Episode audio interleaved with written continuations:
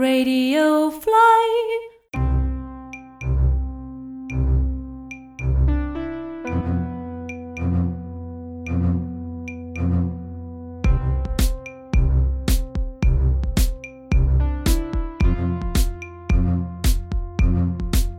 And welcome to riches await podcast. इस episode में हम बात करेंगे इमरजेंसी फंड की। जिंदगी कब कौन सा मोड़ लेगी ये कोई नहीं बता सकता। आने वाला समय आपके लिए अच्छी खबर लाता है या बुरी ये तो आप नहीं जानते, पर ये सच भी नहीं झुठला सकते कि वक्त एक सा नहीं रहता। मतलब हर किसी के जीवन में खुशियाँ और तकलीफ़ें आती जाती रहती हैं, बस वो किस वक्त और किस रूप में आएंगी ये कोई नहीं जानता। जब भी कोई प्रॉब्लम आती है लाइफ में वो बिन बताए और बिन बुलाए आती है। नतीजा टेंशन, स्ट्रेस और बेबसी।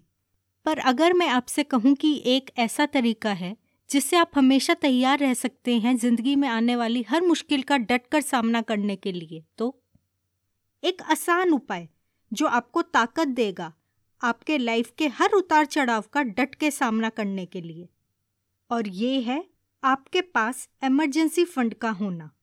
मतलब वो पैसे जो आपने ऐसे ही अचानक आने वाली प्रॉब्लम के लिए पहले ही अलग करके रखे हुए हैं। हर परेशानी के दो पहलू होते हैं, इमोशनल और फाइनेंशियल। अब इमोशनल पहलू को तो कोई कम नहीं कर सकता, वो तो आपको फेस करना ही पड़ेगा। पर हाँ, ये इमरजेंसी फंड ये सुनिश्चित करता है कि इस मुश्किल और इमोशनल समय में कम से कम पैसों की कमी की वजह से आपकी तकलीफ़ें बढ़े नहीं। इमरजेंसी फंड आपके लिए सुरक्षा कवच का काम करता है। मुश्किलों से लड़ने की जंग में आप जीतते हैं या हारते हैं वो इस बात पर निर्भर करता है कि आपका ये सुरक्षा कवच कितना मजबूत और भरोसेमंद है। तो जानते हैं कि ये इमरजेंसी फंड क्रिएट कैसे करना है ताकि मुश्किलों के समय में ये आपके काम आ सके। सबसे पहले तो ये जानना ज़रूरी है कि इमरजेंसी की कैटेगरी में आता क्या है। पहले के एपिसोड्स में हमने बात करी थी बजटिंग और गोल प्लानिंग की। बजटिंग से आप अपनी ज़रूरतों को और गोल प्लानिंग से अपनी इच्छाओं और सपनों को पूरा कर सकते हैं। इमरजेंसी है वो अचानक आने वाले बड़े खर्चे जो आपके बजटिंग या गोल प्लानिंग का हिस्सा नहीं थे, जैसे job loss, medical emergency, legal emergency, car breakdown या घर के किसी और अप्लायंस का जैसे फ्रिज या वॉशिंग मशीन या टीवी का खराब हो जाना। मतलब ऐसे खर्चे जिनकी आपको उम्मीद नहीं थी और जो आपके मंथली बजट के लिए बहुत बड़ा सेटबैक है। दिवाली शॉपिंग, नया फ़ोन या ऐसा कोई भी और खर्चा जिसके बिना भी आपका काम चल सकता है वो इमरजेंसी नहीं है। पर अगर आपकी फैमिली में कोई बीमार है और आपको मिलने जाने के लिए कॉस्टली एयर टिकट खरीदनी है तो ये इमरजेंसी है। अब जब ये क्लियर हो गया है कि इमरजेंसी की कैटेगरी में क्या आता है, तो नेक्स्ट स्टेप है ये पता करना कि इमरजेंसी के लिए कितनी अमाउंट अलग रखनी चाहिए। इसका कोई फिक्स आंसर नहीं है। किसी के लिए 3 months ऑफ लिविंग एक्सपेंसेस काफ़ी होंगे तो किसी के लिए कम से कम 12 months of living expenses emergency में होने चाहिए। ये डिसाइड करने से पहले कि आपके लिए कितने मंथ्स ऑफ लिविंग एक्सपेंसेस काफ़ी होंगे, ये पता करते हैं कि आखिर लिविंग एक्सपेंसेस का मतलब क्या है। लास्ट एपिसोड बजटिंग में मैंने ये बताया था कि आपके बजट के 3 पार्ट होते हैं, बेसिक रिक्वायरमेंट, सेविंग्स और लग्जरी। बेसिक रिक्वायरमेंट आपके लिविंग एक्सपेंसेस हैं, वो खर्चे जिनके बिना आपका काम नहीं चल सकता, जैसे rent, EMI, groceries, utility bills. वो बेयर मिनिमम खर्चे जो आपको उठाने ही हैं। अब ये पता करते हैं कि कितने महीनों के लिविंग एक्सपेंसेस आपके लिए काफ़ी होंगे। ये बेसिकली 2 चीज़ों पे डिपेंड करता है, वो हैं security of your job and earning members of your family. अगर आपका जॉब सिक्योरिटी लेवल हाई है और अगर आपको जॉब चेंज भी करनी पड़े तो आसानी से आपको दूसरी जॉब मिल जाएगी, तो 3 months ऑफ लिविंग एक्सपेंसेस काफ़ी हैं। लेकिन अगर आप अपने जॉब को लेके इतने कॉन्फिडेंट नहीं हैं तो आपको ज़्यादा इमरजेंसी फंड की ज़रूरत है, जैसे कि 6 months of living expenses. 6 months इसलिए कि आप कम से कम 6 months में तो नई जॉब ढूंढ ही लेंगे। इसी तरह अगर आपकी फैमिली में 2 अर्निंग मेंबर हैं तो 3 months ऑफ लिविंग एक्सपेंस काफ़ी है। मगर अगर आप सोल अर्निंग मेंबर हैं तो कम से कम 6 months ऑफ लिविंग एक्सपेंस ज़रूरी हैं आपके एमरजेंसी फंड के लिए। ये तो बात हुई सैलरीड लोगों की, पर अगर आप सेल्फ एम्प्लॉयड या फ्रीलैंसर हैं तो आपको ज़्यादा एमरजेंसी फंड की ज़रूरत है, क्योंकि आपके लिए फंड डबल काम करेगा। एमरजेंसी में तो काम आएगा ही, साथ ही साथ उन महीनों में जब आपकी इनकम थोड़ी कम होगी तो आप इस फंड से अपनी बेसिक रिक्वायरमेंट्स पूरी कर पाएंगे। इसीलिए आपको 3 या 6 months की जगह 9 या 12 months of living expenses include करने चाहिए अपने एमरजेंसी फंड में। तो जितनी कंसिस्टेंट आपकी इनकम उतना कम आपका एमरजेंसी फंड। जैसे जैसे इनकम इनकंसिस्टेंट होती जाएगी वैसे वैसे एमरजेंसी फंड बढ़ाते रहिए। अब बात करते हैं कि ये अमाउंट इकट्ठी कैसे करनी है। एक साथ 6 या 9 महीने का लिविंग एक्सपेंस इकट्ठा कर पाना बहुत मुश्किल है। बेस्ट तरीका है इंस्टॉलमेंट में थोड़ा थोड़ा करके आप इसे इकट्ठा कीजिए।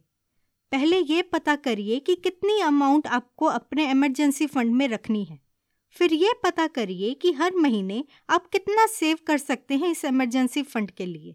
इससे आपको पता चल जाएगा कि बेस्ड ऑन मंथली कॉन्ट्रीब्यूशन कितने टाइम में आपका एमरजेंसी फंड रेडी हो सकता है।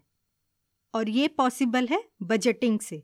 बजटिंग से आप exact amount of living expense भी पता कर सकते हैं और ये भी पता कर पाएंगे कि आप हर महीने कितना कंट्रीब्यूट कर सकते हैं इस फंड में। ये याद रखिए कि एमरजेंसी फंड आपका सबसे पहला गोल और सेविंग्स का सबसे पहला मकसद होना चाहिए। अब बात करते हैं कि एमरजेंसी फंड रखना कहाँ है। एमरजेंसी फंड की ज़रूरत कभी भी पड़ सकती है, इसीलिए इसे ऐसी जगह रखें जहाँ से आसानी से निकाल सकें। बहुत से लोग बहुत अलग अलग एडवाइस देंगे, यहाँ सेफ है वहाँ रखना चाहिए, पर सेफ्टी और लिक्विडिटी के पॉइंट ऑफ व्यू से एक ही जगह है, सेविंग्स बैंक अकाउंट। और आपका रेगुलर सेविंग्स अकाउंट नहीं चलेगा, एक नया सेविंग्स अकाउंट खोलिए जो आपने सिर्फ एमरजेंसी फंड के लिए ही रखा हो। अगर आप ये पैसे डेली यूज़ होने वाले सेविंग्स अकाउंट में रखेंगे तो वो आसानी से खर्च हो सकते हैं, इसीलिए एक नया अकाउंट खोलना बहुत ही ज़रूरी है। और ये भी ध्यान रखिए कि ये अकाउंट डेबिट कार्ड के साथ आए। एमरजेंसी वक्त और दिन देखकर नहीं आती।